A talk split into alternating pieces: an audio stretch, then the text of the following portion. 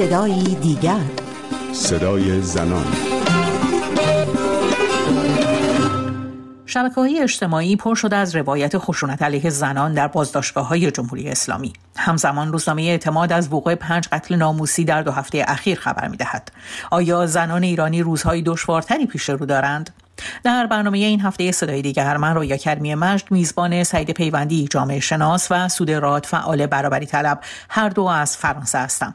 آیه پیوندی گفتگو رو با شما آغاز می کنم به نظر می‌رسه که در ماهای اخیر زنان ایرانی روزهایی بسیار پر التهابی رو پشت سر گذاشتن و در خیابان ها و در بازداشتگاه های جمهوری اسلامی مورد خشونت اوریان نیروی انتظامی و ماموران حکومتی قرار گرفتن. همزمان روزنامه اعتماد خبر داده که در دو هفته اخیر پنج زن در حریم خانه هاشون توسط بستگان نزدیکشون به قتل رسیدن آیا دلیل افزایش چشمگیر قتل های ناموسی می‌تونه خشونت اوریان جمهوری اسلامی علیه زنان در ماه اخیر باشه؟ میشه در واقع این فرضیه رو به نظر من مطرح کرد ولی خب احتیاج به دلایل عینی محکمتری داره برای اینکه دقیقا اینو به عنوان یک واقعیت اجتماعی مطرح کنیم. ولی اون چیزی که من می‌خوام اضافه بکنم به اون بحثی که شما مطرح می‌کنی اینه که اساسا تو پدیده های مثل قتل های ناموسی در ایران یا خشونت های مختلف خانوادگی به خصوص علیه زنان اون چیزی که خیلی خیلی اساسی اینه که نبودن چارچوب های قانونی و نبودن در واقع اون نهادهایی که بتونن حمایت کنن از قربانیان این حادثه و باز بودن دست کسانی که دست به چنین جنایاتی می‌زنن و یا اون مجازات های ناچیزی که براشون در نظر می‌گیرن اینها در سالهای گذشته نقش خیلی مهمی در تداوم این پدیده بازی کرده و به نظر می‌رسه که شاید یه فرضیه دیگه این باشه که در این ماها گویا نبودن دولت برای اینکه تمام وقتش صرف سرکوب حرکت های اعتراضی می شده تاثیر گذاشته تو این رفتارها و اونا رو تشدید کرد. عامل اصلی اینه که در ایران ما هیچ نهاد حمایت ای از قربانیان اینها نداریم هیچ اراده سیاسی برای حمایت از این قربانیان نداریم و هیچ چارچوب قانونی محکمی برای حمایت از قربانیان نداریم و همین هم باعث میشه که در واقع پدیده متاسفانه نه تنها متوقف نشه بلکه جریان بحران اجتماعی حتی تشدید بشه. سود در روزهای گذشته کمیسیون قضایی مجلس اعلام کرد که لایحه دوم دولت روحانی درباره زنان با عنوان حفظ کرامت و حمایت از زنان در برابر خشونت رو تلفیق کرده با طرحی از نمایندگان مجلس و به لایحه پیشگیری از آسیب دیدگی زنان و ارتقای امنیت آنان در برابر سوء رفتار تبدیل کرده. به نظر تو آیا اساسا جمهوری اسلامی اراده ای برای مقابله با خشونت علیه زنان داره؟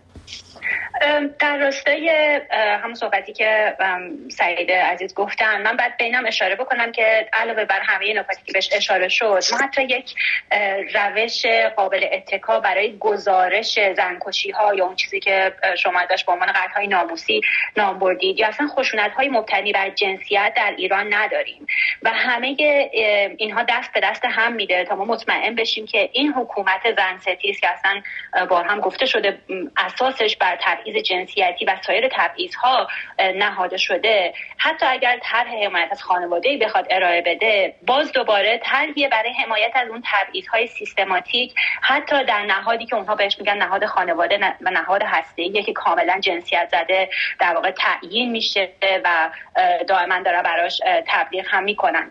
در واقع اون چیزی که جمهوری اسلامی از طرحی مثل طرح حمایت از خانواده می‌خواد مستحکم کردن اون چیزی که او خانواده مینامه. در واقع یک ساختار اجتماعی که یک نهاد هسته خانواده است در اون زنها بر اساس جنسیتی که بهشون داده شده از بعد به تولد تربیت شدن در اینکه همسر خوب باشن در گوشه خونه زندگی بکنن در اماکن عمومی حضور نداشته باشن. اگر حضور دارن خودشون رو تا جایی که می‌تونن پنهان بکنن حالا چه با حجاب چه با اصلا نبودنشون. و در واقع یک نقش کلیشه ای از زن و یک نقش کلیشه ای از مرد رو می‌خواد مستحکم تر بکنه. بنابراین تمام گذشته و اصلا تولد جمهوری اسلامی ما مطمئن می‌کنه که اراده جز بدتر کردن شرایط و تقویت تبعیض ها و محکم کردن روش هایی که بتونن این تبعیض ها رو گسترشش بدن نداره.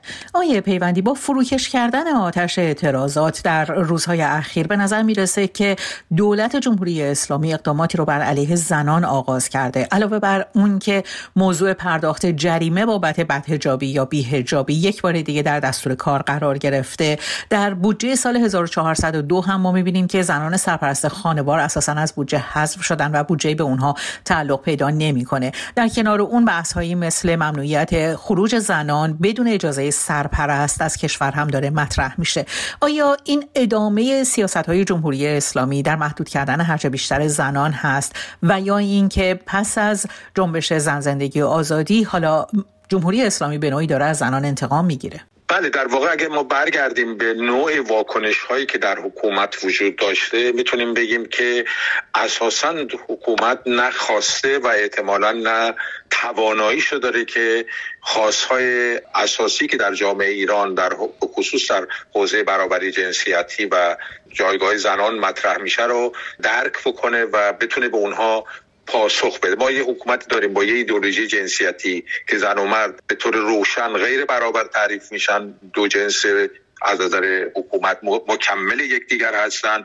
سود خیلی خوب اشاره کرد نقش های زنانه و مردانه تعریف شدن و حکومت در واقع فکر می‌کنه دست زدن به این اساسی ترین ارکان ایدئولوژیک و مشروعیت حکومت از نظر دینی به خطر میفته به خاطر همینم ما شاهد یه نوع نشنیدن صدای مردم ندیدن مطالبات مردم نادیده گرفته اونا هستیم. یعنی دو روندی که در جامعه ایران در دو سه دهه پیشرفته خیلی روشنه. از این طرف جامعه ما در حال تغییرات خیلی عمیقی در حوزه‌های مختلف و به خصوص در واقع ظهور قدرت جدیدی در جامعه که حکومت اصلا منتظرش نبوده و اون قدرت زنانه و زنانی است که مطالباتی دارن در علم پیشرفت کردن در حوزه فرهنگی پیشرفت کردن. تبدیل شدن واقعا به گروه اجتماعی که دیگه نمیشه اونا رو نادیده گرفت و اینا در جامعه دیده میشن. و حکومتی که اینا نمی‌خواد ببینه و اینو منکر هست.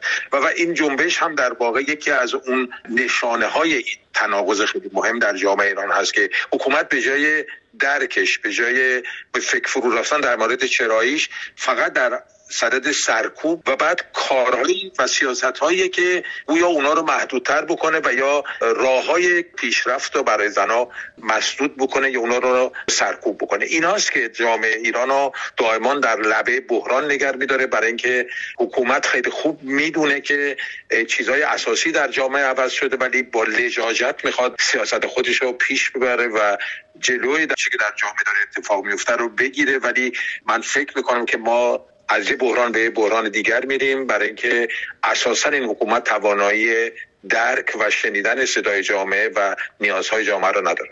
اما سود همونطور که آقای پیوندی گفتن جامعه داره از بحرانی به بحران دیگه میره. فکر می‌کنی زنان در این میان چه انتخابی خواهند داشت؟ ما سالهای سال طبق تعریف آقای بیات با ناجنبش زنان ایرانی مواجه بودیم که روزانه و مداوم بر علیه قوانین جمهوری اسلامی اقدام می‌کردن و در چهار ماه اخیر این ناجنبش در واقع در کنار یک جنبش اجتماعی قرار گرفته. فکر می‌کنی انتخاب زنان از این پس چه خواهد بود؟ آیا اونها به اون نبرد روزانه ناجنبشی خودشون ادامه خواهند داد؟ یا بعد از فروکش کردن آتش این جنبش زنان کاملا به پستو باز خواهند گشت؟ برای پاسخ به این سال واقعا باید ببینیم که انتخاب خود افراد در داخل ایران به ویژه چه خواهد بود. طبیعتا جایی هستش که افراد باید اولویت بدن به نیازهای اولیه‌شون برای اینکه بتونن امنیت جانی حتی داشته باشن. ممکنه که کوتاه بیان از ابراز مطالباتشون با روش‌های مشخصی مثل همونطوری که شما اشاره کردید فروکش کردن آتش اعتراضات در خیابان. ولی ما نباید یادمون بره که سالها این ناجنبش وجود داشته و همیشه مثل یک آتشی زیر خاکستر عمل کرده. این رو هم نباید یادمون بره که این اتفاقاتی که در ماهای اخیر افتاد یک هدیه بسیار بزرگی از ما به خود ما داد و اون این بود که افراد تونستن مطالبات مختلف رو فریاد بزنن و شنیده بشن. ما درس های بسیار قابل درکی گرفتیم از درک intersectionality یا های متقاطعی که افراد مختلف در جاهای مختلف تحت رژیم جمهوری اسلامی داشتن متحمل می شدن در واقع وقتی که صدای بلوچستان به کردستان می‌رسه صدای کردستان به بلوچستان و دیگه در تهران شعار میدن که همه جای ایران داره به این جمهوری اسلامی نه میگه. این نشون میده که دیگه از اون حالت جنبش یا ناجنبش مرکز محور که فقط صدای یک گروهی شنیده می‌شد یا برای مثال فمینیست فقط متعلق به یک گروهی از افراد بود ما فاصله گرفتیم. من فکر می‌کنم که به این راحتی این آتش فروکش نخواهد کرد و همیشه زنان ایرانی مردان ایرانی خود ایرانیان فارغ از جنس و جنسیتشون نشون دادن که راههایی پیدا می‌کنن برای ابراز مخالفتشون. با سپاس از سود راد و سعید پیوندی به پایان برنامه این هفته صدای دیگر رسیدیم.